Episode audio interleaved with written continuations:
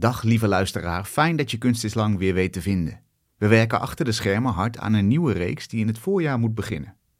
In de tussentijd lichten we in de serie Geschiedenis, Migratie en Conflict afleveringen uit waarin de diaspora, institutioneel geweld en onthechting centraal staan. De kunstenaars die je gaat horen bevragen de veronderstelde vanzelfsprekendheid van historische constructies, culturele identiteiten en politieke instituties. Ze vertellen over hun ervaringen met heimwee, uitsluiting en onderdrukking en daarmee bieden hun verhalen volgens ons een verrijkende lens op het heden. In deze eerste aflevering, opgenomen eind november 2020, hoor je Emme Zito Lema. Zij vraagt zich in haar werk af: hoe eigen je je een geschiedenis toe en hoe kunnen gebeurtenissen van voor je geboorte invloed hebben op jou? Welkom bij Kunst is Lang, een podcast van kunstmagazine Mr. Motley en mijzelf, Luc Hezen. Leuk dat je luistert naar ons gesprek. Dit keer vanuit de Oude Kerk in Amsterdam. Tijdens het Amsterdam Art Gallery Weekend praat ik met Emme Zito Lema. Zij houdt zich bezig met de verhouding tussen het individuele en het collectieve geheugen. Wat wordt onthouden en wat niet? In welke vorm wordt dit vastgelegd? En welk effect heeft dat op wat erna komt? Hoe kun je je een geschiedenis eigen maken? Emme is een kind van een Nederlandse moeder en een Argentijnse vader... die als activist het land is ontvlucht voor de militaire dictatuur... die ongeveer van 1976 tot 1983 duurde. Ze heeft daarna ook een hele tijd in Argentinië gewoond.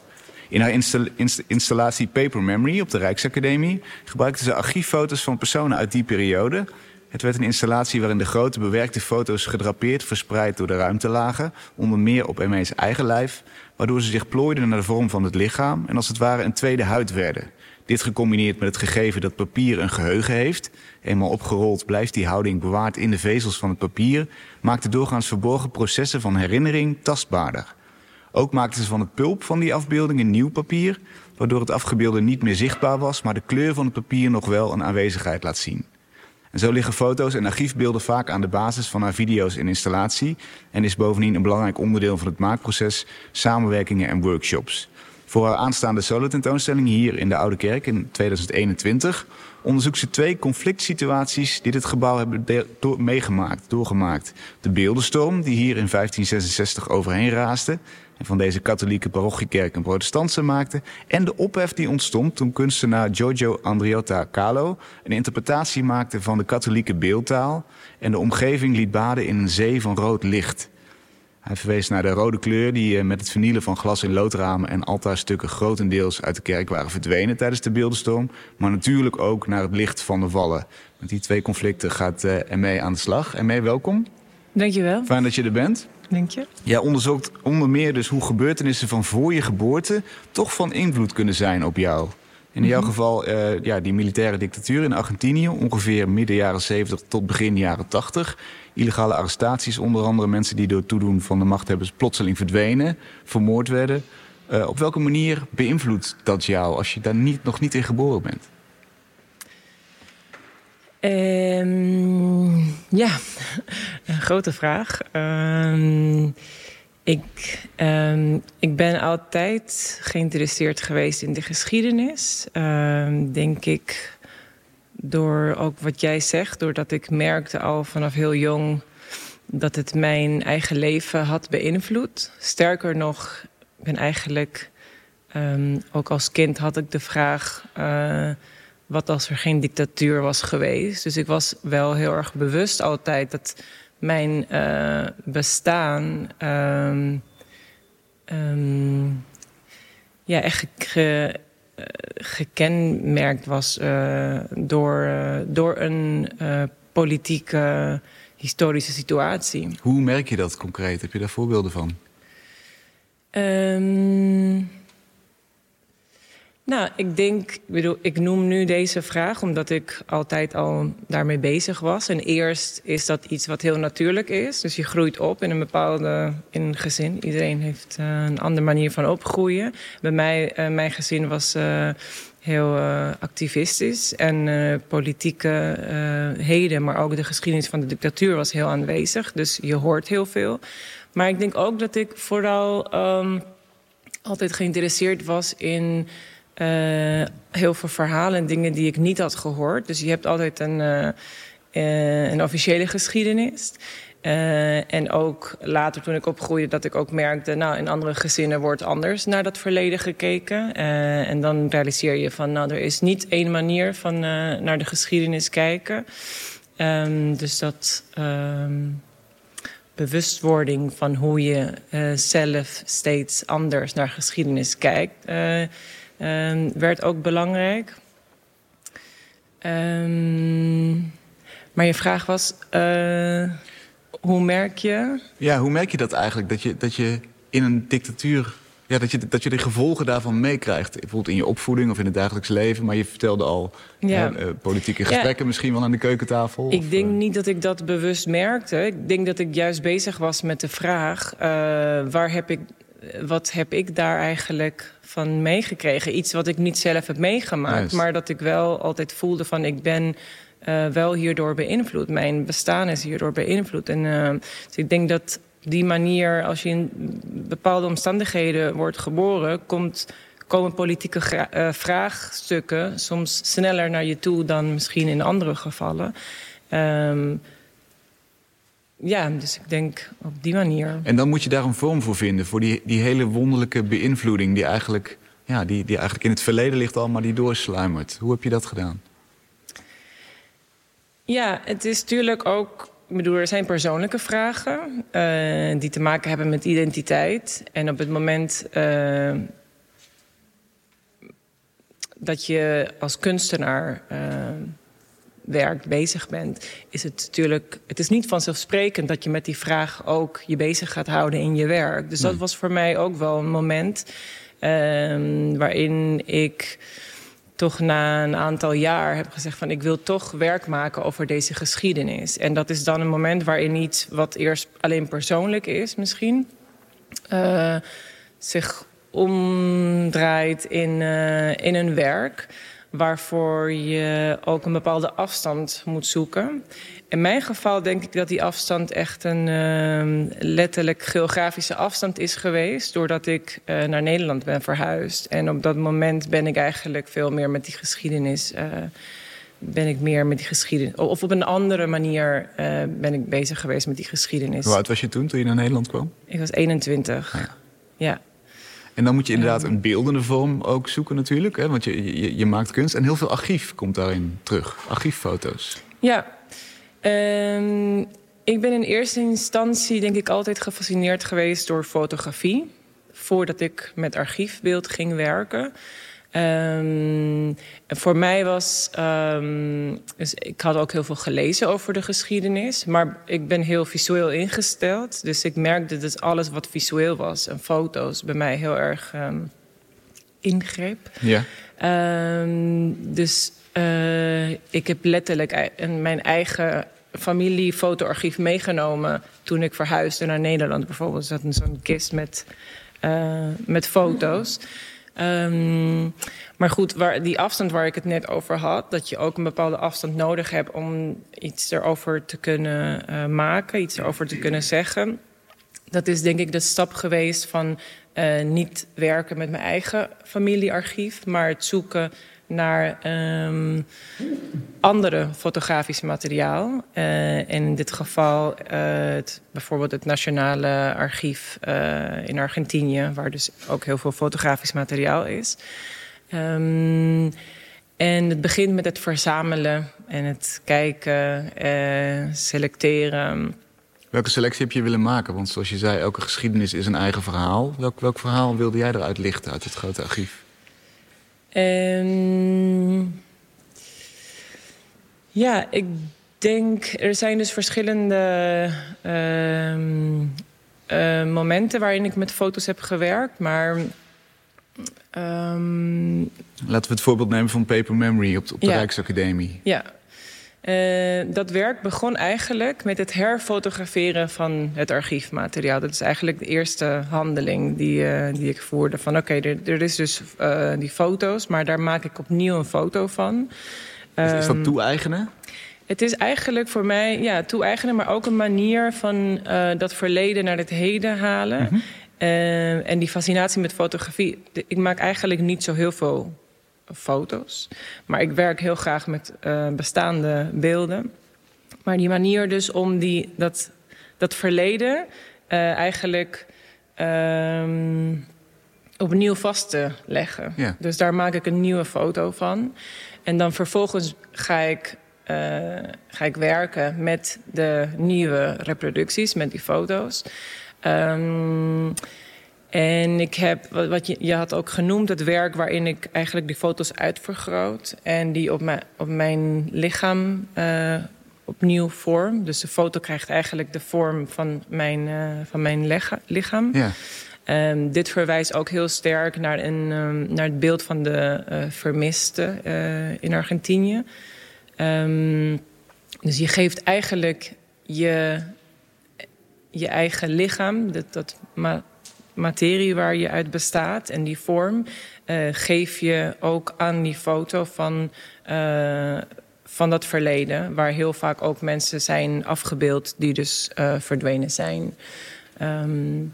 Wat ik ook een hele mooie metafoor vind voor hoe het eigenlijk in je hoofd gebeurt. Want daar zit natuurlijk ook een, een contour in. Jouw hersens zijn ook op een bepaalde manier gevormd. Je hebt ervaringen, je hebt ideeën, opvattingen. En ook beelden plooien zich ook in je hersens. Maar nu zien we het op je lichaam plooien. Ja. Dat vond ik heel mooi. Ja, en er gebeurde ook iets, dus toen ik bezig was met dit werk... Um, want je hebt het over de vezels van het papier. Ik ben eigenlijk heel intuïtief begonnen met het vormen van, uh, van die foto's. Uh, maar tijdens een, uh, een, expositie in Duitsland, um, daar tijdens het opbouw ging een, een werkstuk, een fotostuk. En daar um, ontmoette ik een papier of een restaurateur van het museum. En zij uh, vertelde me eigenlijk over hoe restauratoren werken. Dat ze eigenlijk uh, dat ze uh, als het ware het geheugen van een werk of een papier of een foto uh, weg proberen te halen. Doordat ze dat opnieuw maken. Maar dat de vezels van het papier een geheugen hebben. Um, zij, zij gaf toen het voorbeeld uh, dat als een, een foto heel lang is opgerold geweest... en zij werkt eraan om het helemaal, zeg maar, goed en, uh, en plat en mooi te maken... Mm -hmm. dat je als die foto in water zou uh, leggen... dat eigenlijk die vezels die oude beweging zich herinneren... en dat het papier weer, weer gaat krullen. voor mij was dat die informatie ja, voor mij ging daar een deur open, omdat ik ook niet alleen verwijste naar eh, op een symbolische manier naar het geheugen, maar echt met de materie van het papier, de vezels en dus het papier waarop de foto komt, wat dus een representatie is van het verleden. Dus daar uh, gebeurde iets uh, waar, ja, wat heel waardevol was voor mij om dan vervolgens mee te kunnen werken. Zou je deze metafoor ook kunnen doortrekken naar bijvoorbeeld de geschiedenis of het collectieve geheugen van een land? Zou je kunnen zeggen dat daar, daar zitten scheuren in of uh, vouwen, trauma's misschien? En die, die kun je proberen glad te strijken, maar die voel je nog, die blijven aanwezig? Ja, zeker. Ik denk dat dat, uh, dat, dat uh, zo is. En ik, ja, ik denk dat het verleden op heel veel verschillende manieren doorloopt. Op individuele niveau, maar wat je zegt ook op het uh, sociale en collectieve geheugen. Um, er is zelfs onderzoek, volgens mij wetenschappelijk, wat zegt... het wordt in de genen doorgegeven, trauma's ook. Ja, dat is ook iets waar ik uh, de hele tijd mee bezig ben geweest. Om, om het vanuit de andere kant te zien. Um, ik had uh, gehoord over epigenetics. Ik weet daar het Nederlands woord niet voor, maar in de wetenschap is het in het Engels. Ja. Epigenetics. En toen heb ik um, met, uh, met, een weten, met twee wetenschappers uh, gesproken erover. die het mij hebben uitgelegd. Nou kan ik het heel kan ik het proberen uit te leggen wat het is. Um, het is, um, dus zij, zij onderzoeken op welke manier een traumatische ervaring doorgegeven wordt van één generatie tot de ander. En, um, en die ervaring die verandert niet je, je DNA, maar er ontstaat wel een, uh, een, iets wat erop groeit. Dus dat is een tijdelijke verandering. Mm -hmm. Dat noemen ze dus de epigenetic on top. Ehm, en die verandering, dat is dus iets wat, wat je dan ontwikkelt als bescherming tegenover uh, de traumatische ervaring. En dat wordt dus gegeven van één generatie tot de ander. Wow. Dan moet ik wel zeggen, dit is alleen nog, dit is een gaande onderzoek ja. al jaren. En het is dus niet bij, um, met mensen getest. Dus het is uh, zoals vaak dingen in wetenschap alleen met dieren. Maar het wordt, er wordt al wel veel mee gespeculeerd, zeg maar. Van, ja, dat het ook op, die, op dat niveau uh, bepaalde herinneringen uh, of uh, gebeurtenissen doorgegeven worden. Een soort psychologische worden. eeltlaag eigenlijk, die je beschermt, die een volgende generatie beschermt. Ja, maar juist niet psychologisch, maar genetisch. Dus dat, ja, dat ja, het echt op een ander niveau speelt dan alleen het culturele, psychologische. Of, ja, ja, je hebt gelijk. Ja, ja. Um, ja, dat, die, die, hoe je dat dan beeldend maakt, hè, dat, dat vind ik interessant. Die uh, vergelijking met papier, hoe ben je dat uit gaan bouwen? Want het, sindsdien is het een soort van, nou, rode draad is misschien te sterk, maar het is vaker teruggekomen.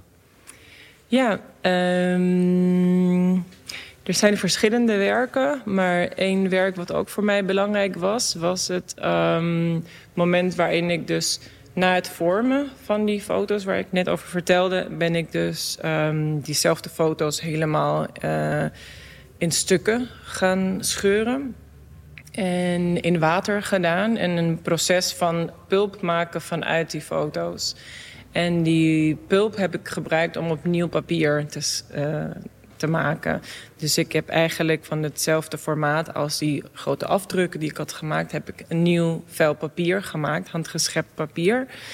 Um, en daarbij was het, uh, het, proces ook belangrijk. Maar dus wat je krijgt is eigenlijk een, uh, een papier zonder beeld.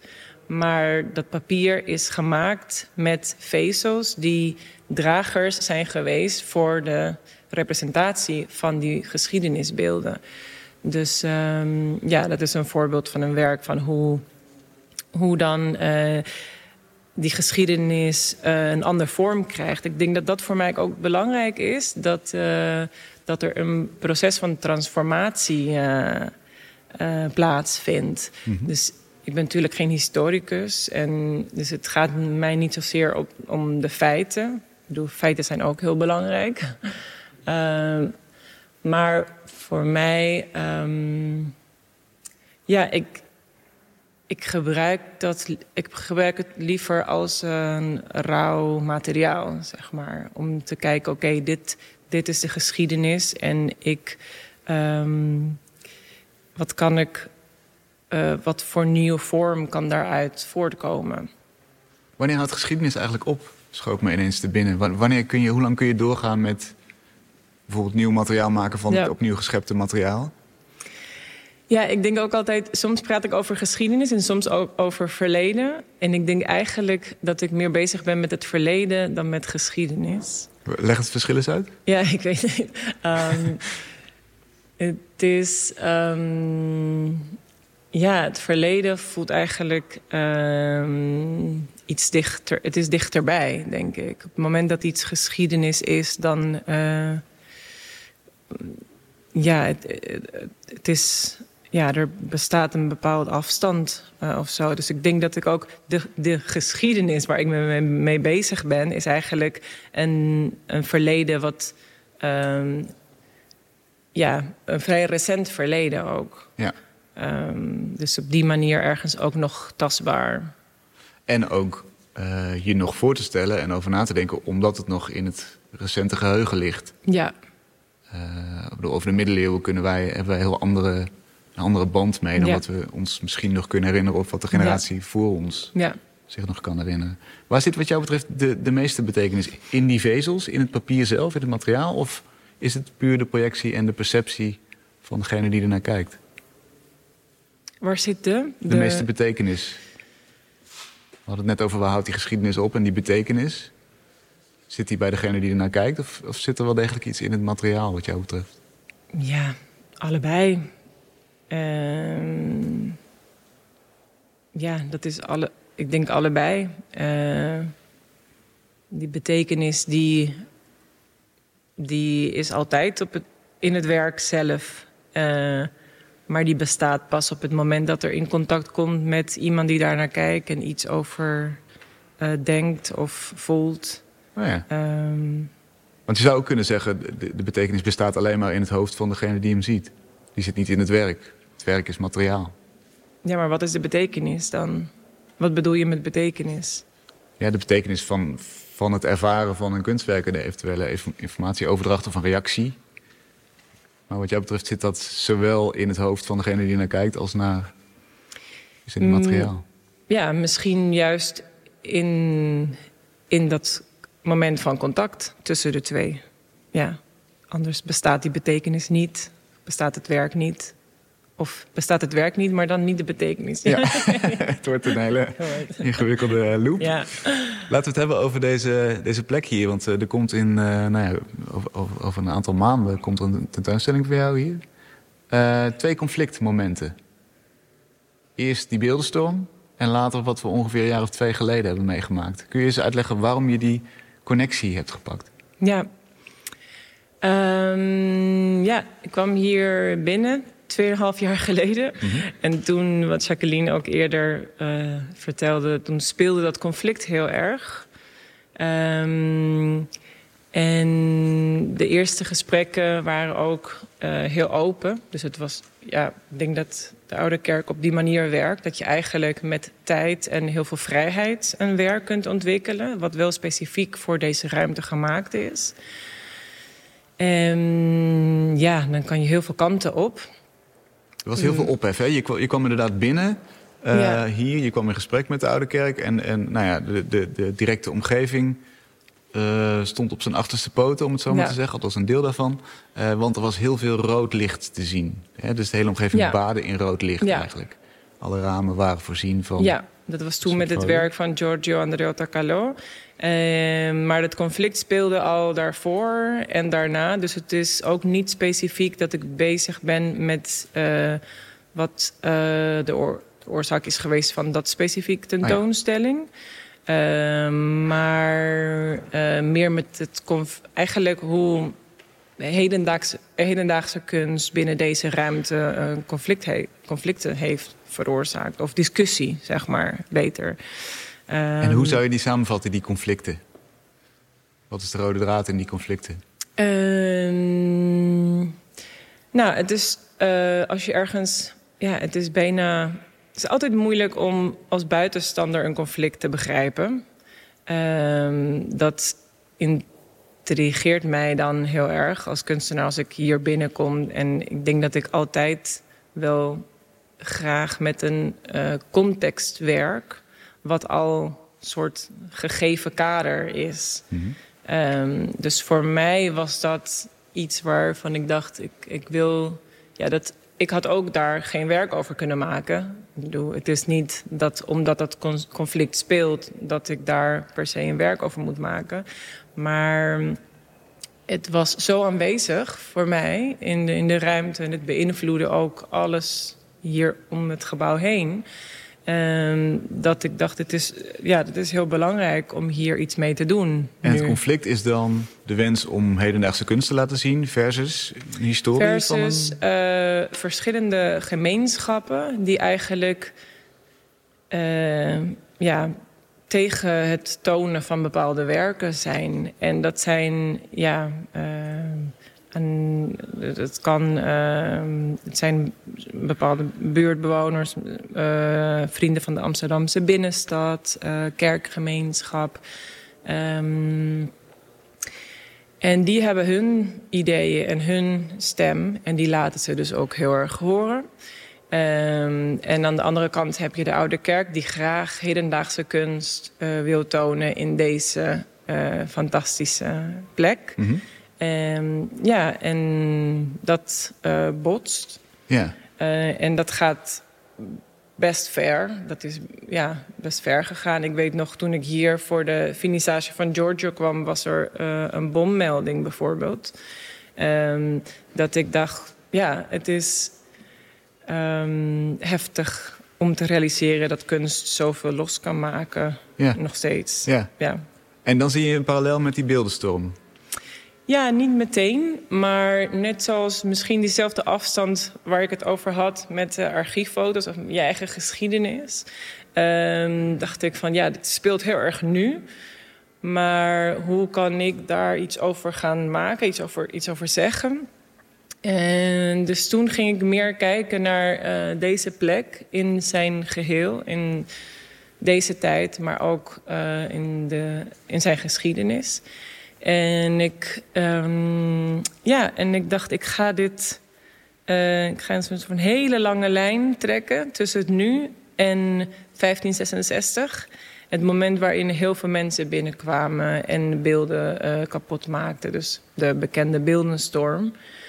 Um, en ik denk dat ik op die manier een bepaalde afstand probeerde um, te creëren tussen thema en mezelf om daar iets mee te kunnen doen. En te kijken naar, uh, naar de Oude Kerk um, als, um, ja, zeg je dat, niet een podium, maar een, een plek waar dus heel veel verandering uh, is geweest. Omdat het natuurlijk het oudste gebouw van Amsterdam is. Dus in deze, er is heel veel gebeurd in deze, in deze kerk. Mm. Um, ja, dus ik vond het mooi om daar uh, zeg maar een, een connectie uh, mee te maken. Ja. ja. En zoek je dan naar een perspectief vanuit het verleden om, om dit beter te snappen, wat er nu gaande is? Of is het een soort van. Kijk, de, de beeldstorm was natuurlijk een breuklijn. Daarna, hè, we, we, ja. we, weten dat jaartal. Daarna is er, is er heel wat anders ja. gebeurd. Ja. Deel van onze identiteit ook, onze ja. landsidentiteit. Wat, kijk je op die manier ook naar de conflicten die nu spelen, deze jaren? Ja, misschien is dat je vraag over wanneer is iets geschiedenis. Dit is nu nog geen geschiedenis. Dus we weten ook niet hoe, um, hoe groot dat de breuk kan zijn of wat er gaat gebeuren. En van het verleden kunnen we wel zeggen... het is een hele belangrijk moment in de geschiedenis geweest. Ja. Uh, wanneer de kerk van katholiek naar protestant uh, verandert. Um, ik denk dat ik um, ja, eerder kijk naar um, uh, hoe mensen zo'n gebouw zich toe-eigen. En wat voor passies dat allemaal los kan maken ook. Uh, want ik denk dat ja, in agressie zit ook een bepaalde vorm van passie. Ah ja. Zeg ik nu. Ja, dat vind ik mooi. Je moet betrokken zijn om, om, om boos te kunnen worden. Ja, mm -hmm. ja en, dat, en dat gebeurt hier. En uh, ja, vond ik wel uh, heftig en boeiend om te... Wat, om... wat ga je laten zien straks? Wat, wat gaat er um, concreet te zien? Ehm, ik, het werk is een constellatie van verschillende werken eigenlijk. Verschillende dingen die ook, tuurlijk, het is een, een lange periode geweest van twee jaar. Nog langer dan twee jaar. Um, dus er zijn verschillende dingen gebeurd ook. En uh, het, was, het is heel fijn om met tijd te kunnen werken. Um, ik ben eigenlijk begonnen als allereerste um, met het documenteren van alle sporen die nog aanwezig zijn van die beeldenstorm. Dus ik ging omhoog kijken en ik zag de gewelven. En daar staan bijvoorbeeld nog um, uh, resten van uh, schilderijen. Ja. Um, dus ik dacht, ik ga al die sporen documenteren. Dus ik heb gewerkt met fotografe Eveline Renault en gevraagd van, kan jij dat kan jij daar heel dichtbij komen en daar foto's van maken. Dus toen hebben we eigenlijk alle beelden uh, in het plafond hebben we gedocumenteerd.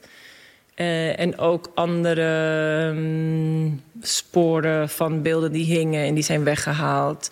Um, Daar ging het je vooral om, om dingen die voor de beeldenstorm er al waren en nu ja, zijn, zijn dus nee, eigenlijk de sporen, zeg maar. Dus de sporen van dingen die zijn weggehaald. Um, en ik zag dat ook als een vorm van ja, een fysieke spoor. Er zijn natuurlijk sporen op misschien op verschillende manieren. Maar ik dacht, wat is nog aanwezig in deze muren? Ja, materiaal. Ja. Materiaal, ja. ja. Dus dat ben ik uh, uh, gaan vastleggen. En daarnaast heb ik een workshop georganiseerd met jongeren. Want um, ik uh, kreeg, of ik vroeg op een gegeven moment aan de Oude Kerk: kan ik de, al die correspondentiebrieven over de rechtszaak. Um, er waren kamervragen, brieven met de gemeente, met de buurt rondom het conflict van het gebruik van de kerk als ruimte voor hedendaagse kunst. Ja. Um, Niet dus over de beeldenstorm, dat is te lang nee, geleden. Ja. Dus dat, dat dan over nu. Ja. Nou kreeg ik zo'n stapel, een paar honderd uh, vellen papier mm -hmm. in een uh, hele ingewikkelde Nederlands. Wat, uh, wat heel veel tijd nam om door te lezen. Um, en ik dacht, ja, ik wil hier iets mee, maar deze woorden en hoe kan ik dit gebruiken? En ik dacht toen, lijkt me heel mooi om uh, ook hiermee een transformatieproces aan te gaan. Um, dus ik dacht, ik zou willen schrijven met de woorden van anderen. Mm, maar dat dan niet zelf doen. Maar ik heb een groep jongeren uitgenodigd. Uh, en uh, twee workshops georganiseerd met hun. Waarin zij dus met deze brieven en um, gedichten gingen schrijven. en, en waar... wat, wat, is dat voor handeling? Voordat we naar de gedichten zelf gaan, wat, wat doe je daarmee inderdaad? Je, je zei het net al een beetje, maar. Um, op dat moment was voor mij, uh, dat was echt de eerste stap. Dus wat ik net vertelde, ik ga dit documenteren en ik ga hier een, uh, iets nieuws meemaken. Mm -hmm. Dus ik dacht, ja, ik ga hier niet zelf iets over schrijven. Uh, hoe verbeeld je iets waarin je eigenlijk geen. je hebt geen fotografisch archief. Dus ik zocht naar materiaal. Het enige wat ik had, behalve dus een context, um, waren deze brieven. Ja. En daar kan je heel veel verschillende dingen mee doen. Je kan ook, weet niet... Je kan dat is natuurlijk wel symbolisch om dan, om dan jongeren daarop los te laten, om het even mm -hmm. mooi te zeggen. Want die, als in de nieuwe generatie, hè, je schuift eigenlijk die geschiedenis een stukje door en zegt, nou kijk maar wat, wat jullie ervan vinden. Ja, dat wat, was ook het idee. Ja. Wat komt er dan uit als je dat doet uit zo'n workshop? Uh, ja, het... hele frisse blik op dingen. En zij zijn natuurlijk ook buitenstanders. Ik ook. Dus ik dacht ook, het was natuurlijk heel belangrijk om te bedenken: oké, okay, wie zijn de schrijvers van de workshop? Okay, iemand gaat schrijven, je schrijft met deze brieven, maar wie gaat dat doen? Mm -hmm. Buurtbewoners, mensen die juist betrokken zijn, uh, de oude kerk. Nee, ik dacht, het moeten moet uh, ook iemand van buiten zijn. En wat je zegt. jury heb je aangesteld. Ja, van en ook nog een hele jonge ja. uh, jury. Die, um, ja, ik dacht, dat lijkt me eigenlijk ook mooi.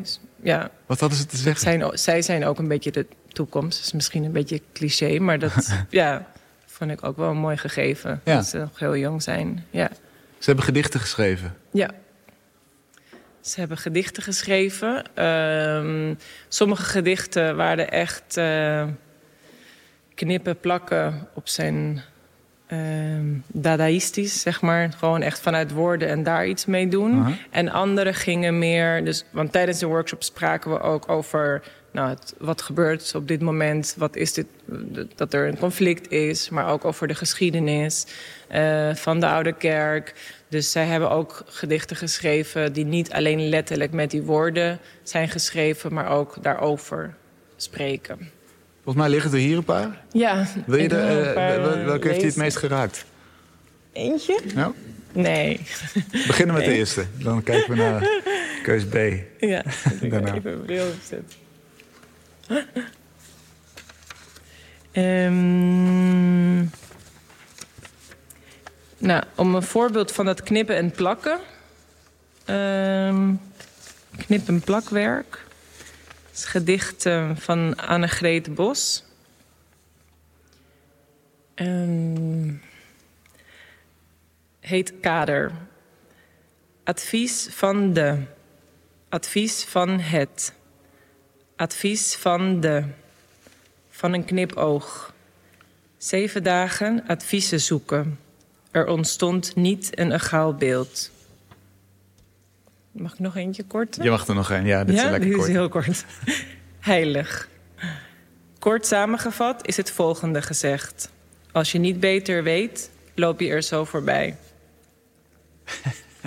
Klopt dat een beetje met... Uh, is dat een, een, accurate samenvatting wat jou betreft? Nou, ik vind... Ik vond, ja, vond ik ook heel prettig dat er humor in zit Ja. af en toe. En soms eh, mag ik nog eentje Ja, lezen. tuurlijk, tuurlijk, tuurlijk. Ehm, ehm, van Mona Tomase. Ehm, heet Nieuwte. Niet een druppel bloed, door een naald geprikt, maar als een golf die voor de stad verandering. Het gat in de leegte komt steeds dichterbij. Het wil dat we het vullen met iets groots, iets nieuws, een droom. Twee sterke vingers aan één hand, nog dichterbij. Twee knokkels. Ontkennen dat ze samen horen, dat de kerk om nieuwte schreeuwt. Want je weet, het kan niet zo, niet meer. Zullen mensen samenwerken aan een nieuw begin van tijden die samenwerken aan de mensen, om zo met elkaar de nieuwte te omarmen, de handen vlechten in elkaar. Mooi. Ik heb het gevoel dat je er nog een hebt.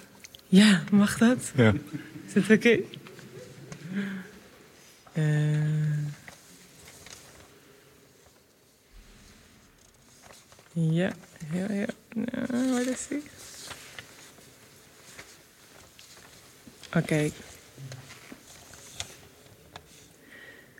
God is dan wel alwetend, maar vrijheid kent hij niet. Hij hangt met zijn rug omhoog vastgezogen aan het plafond en kijkt toe hoe de mensen aan zijn huis bouwen, werken, trekken, duwen. Als ze klaar zijn, is het nog niet goed. Want er zijn altijd vragen en woede zorgt voor vuile vegen op de muren. Dan begint het rood. De lucht voelt anders aan en het is bijna net alsof je de kleur kan horen roepen van heel ver. Ram pam pam, ik besta. Maar ik ben nog ver. Maar ik kom, ik beloof het. Glazen beelden zijn vaak zo zwaar dat ze mijn benen breken, zelfs als ik ze nog niet geteeld heb. De beelden blijven rustig staan. God wil eigenlijk zwarte ramen. Wauw. Ja. Wat is nou de volgende stap nu, nu je deze gedichten hebt? Want stap 1 was de foto's, stap 2 de workshop gedichten. Eh, ja, dit is, eh, de, deze die twee dingen, dus de gedichten en de foto's, zijn eigenlijk het uitgangspunt geweest. En van het, dat, dat materiaal ben ik gaan verwerken. Ehm, en de installatie, dus de gedichten worden straks eh, een geluidswerk in de ruimte. En alles wat oorspronkelijk foto was, dus het begon als een fotodocumentatie, is vertaald naar een uh, meer grafisch beeld. Waarin bijvoorbeeld de foto's, uh, die haal ik dan terug naar uh, zwart-wit punten, een soort bitmap. Ik ben niet heel technisch, maar het is meer. Dus het, beeld bestaat dan ook uit zwart en wit. Um, en die, die komen ja, uitvergroot in, op verschillende waterbassins uh, in de ruimte. Dus ja, dat is eigenlijk. Um, dus dat papier, die foto's komen in water uh, door de hele ruimte. Um, per, dus de foto's zijn ook heel erg uitvergroot. Wordt het ook weer nieuw papier? Want dat was het procedé volgens mij eerder. Hè? Dus, dus de snippers uh, klein maken en daar dan nieuw papier van scheppen? Uh, ik ga er geen nieuw papier van maken. Maar ik wil wel dat papier in water uh, leggen omdat het dan ook uh, zelf een proces aangaat van verandering. In de maanden dat het papier, die foto, dat beeld weer in water uh, komt te liggen. Mm -hmm. um, ja, ik wil ook eigenlijk toen, zelfs het moment dat ik hier binnen liep, een van de eerste keren, voelde ik heel erg dat dit gebouwd is op water. Uh, en iemand, hoe, voel, ook... hoe voel je dat? Nou, soms voel je dat. wat, wat merk je dan? Uh, nou, ik realiseerde me heel erg dat uh, sowieso je voelt hier vochtigheid. Misschien is dat het ook. Ja, maar uh, ja, dit is een hele specifieke uh, plek van de stad natuurlijk. dus water is aanwezig. ook in de de geschiedenis van de kerk. Dus heel, ehm, en ook uh, doordat bijvoorbeeld het uh, dak van de oude kerk... dat is gebouwd ehm, als een omgekeerde schip. Omdat het heel licht moest zijn. Ja. En dit staat op uh, modder, net als Mhm. veel dingen in, in Amsterdam. Uh, dus het moest heel licht zijn, dus dan is, is het gebouwd als een omgekeerde schip. En toen ik dat hoorde, voelde ik heel erg van... oh, je kan ook dingen draaien en dat wat erboven is, komt dan onder. Ehm, en het water van onder haal ik dan ook omhoog. Dus er, ja, in mijn hoofd ontstond zo'n spel van dingen... die je ook op een andere manier kan plaatsen. En uh, wat je dan meestal vanuit onder naar boven kijkt... ga je straks op een andersom uh, bekijken. Ja. Dus dat was uitgangspunt voor de... Dus, dus stel dat we dit hele gebouw zouden omkeren... dan zou, je, dan zou dat, nou ja, zou het niet blijven drijven, maar dan... Kunnen we ergens heen? Nee. Wauw. Laat de vrienden van de binnenstad het niet horen, want dan, uh, voor je het weet, is het gebouw weg. Oké, okay, dus, dus, dus water speelt een, ook een belangrijke rol. Ja. Hier ja. straks. Wanneer kunnen we het gaan zien? Uh, april. Volgend jaar. Ja. Is er nog een stap, hebben we nog een stap overgeslagen? Komt er nog een stap na die we nog niet hebben besproken? Uh, bedoel je in het werk? Mm -hmm. um, nou, er is wel iets uh, heel moois ontstaan um, in de tijd. Want de expositie zou eigenlijk uh, in maart. Nee, wanneer, wanneer ging het open? Ja, vorig jaar, maar goed. Ja, in maart corona. besloten we dat het niet door kon gaan. Uh, en toen ontstond uh, ja, heel veel tijd, een jaar eigenlijk. En in die periode ging ik uh, kijken naar het werk van uh, Leon Ferrari. Dat is een Argentijnse conceptuele kunstenaar die heel erg bezig was met de geschiedenis van de kerk in Argentinië en Zuid-Amerika. Um, de christelijke kerk. En ook heel veel werk heeft gemaakt um, wat over taal en beeld gaat. Um, en daar ging ik naar kijken, omdat ik ook de manier waarop ik deze beelden ging benaderen, wat ik zei, meer grafisch. Mm -hmm. Daar staat ook iets in van het terughalen van het beeld naar iets heel, uh, soort van iets basic. Dus net op, de, op, op een, ja, alsof ik een, een grens of vergelijking zocht tussen beeld en taal. En dat uh, kwam ook terug in um, de geschiedenis, de conflict van de oude kerk, waarin dus het beeld vernietigd wordt en eigenlijk het woord uh, het belangrijkste juist, wordt. Ja. Um, dat, is, dat is in de beeldenstorm, hè? terug naar een sobere religie waar, ja, waar het om, om de letter van de, van de Bijbel gaat en niet om de visualisatie. Ja, exact. Dus um, ja, dat, dat was voor mij ook een heel belangrijk gegeven. En daar wilde ik iets mee doen. Ik denk dat voor mij was dat de manier van het... Uh, hoe ga ik de beelden benaderen? Die ga ik eigenlijk soort van terugbrengen uh, naar... Uh, alsof je met beelden zou schrijven. Dat dacht ik. Ik wil eigenlijk met de beelden schrijven. Um, en ja, dat is meer een gedachte. En het is niet dat het tekst is geworden, maar het is een soort van teruggehaald naar grafische elementen. Um, maar wat ik zei over Leon Ferrari, dus toen ging ik naar dat werk kijken. En, uh, en leek me heel mooi om werk van hem ook in de context van uh, de expositie te laten zien. En nu zijn we bezig met een footnote tentoonstelling in een van de zijruimtes. Mm -hmm. uh, waarin we een hele kleine selectie van zijn werk gaan tonen. Um, ja, dus dat is iets wat is ontstaan doordat er meer ruimte was. Um, ja, Dit is dus, dus wat er is... gebeurt als je ruim 2,5 jaar aan één tentoonstelling werkt. Dan heb je al die lagen en al ja. die referenties. Ja. Die zitten erbij in. Ja, dan uh, kan je echt op een andere manier werken. Ja, soms is druk kan heel goed zijn om iets af te maken.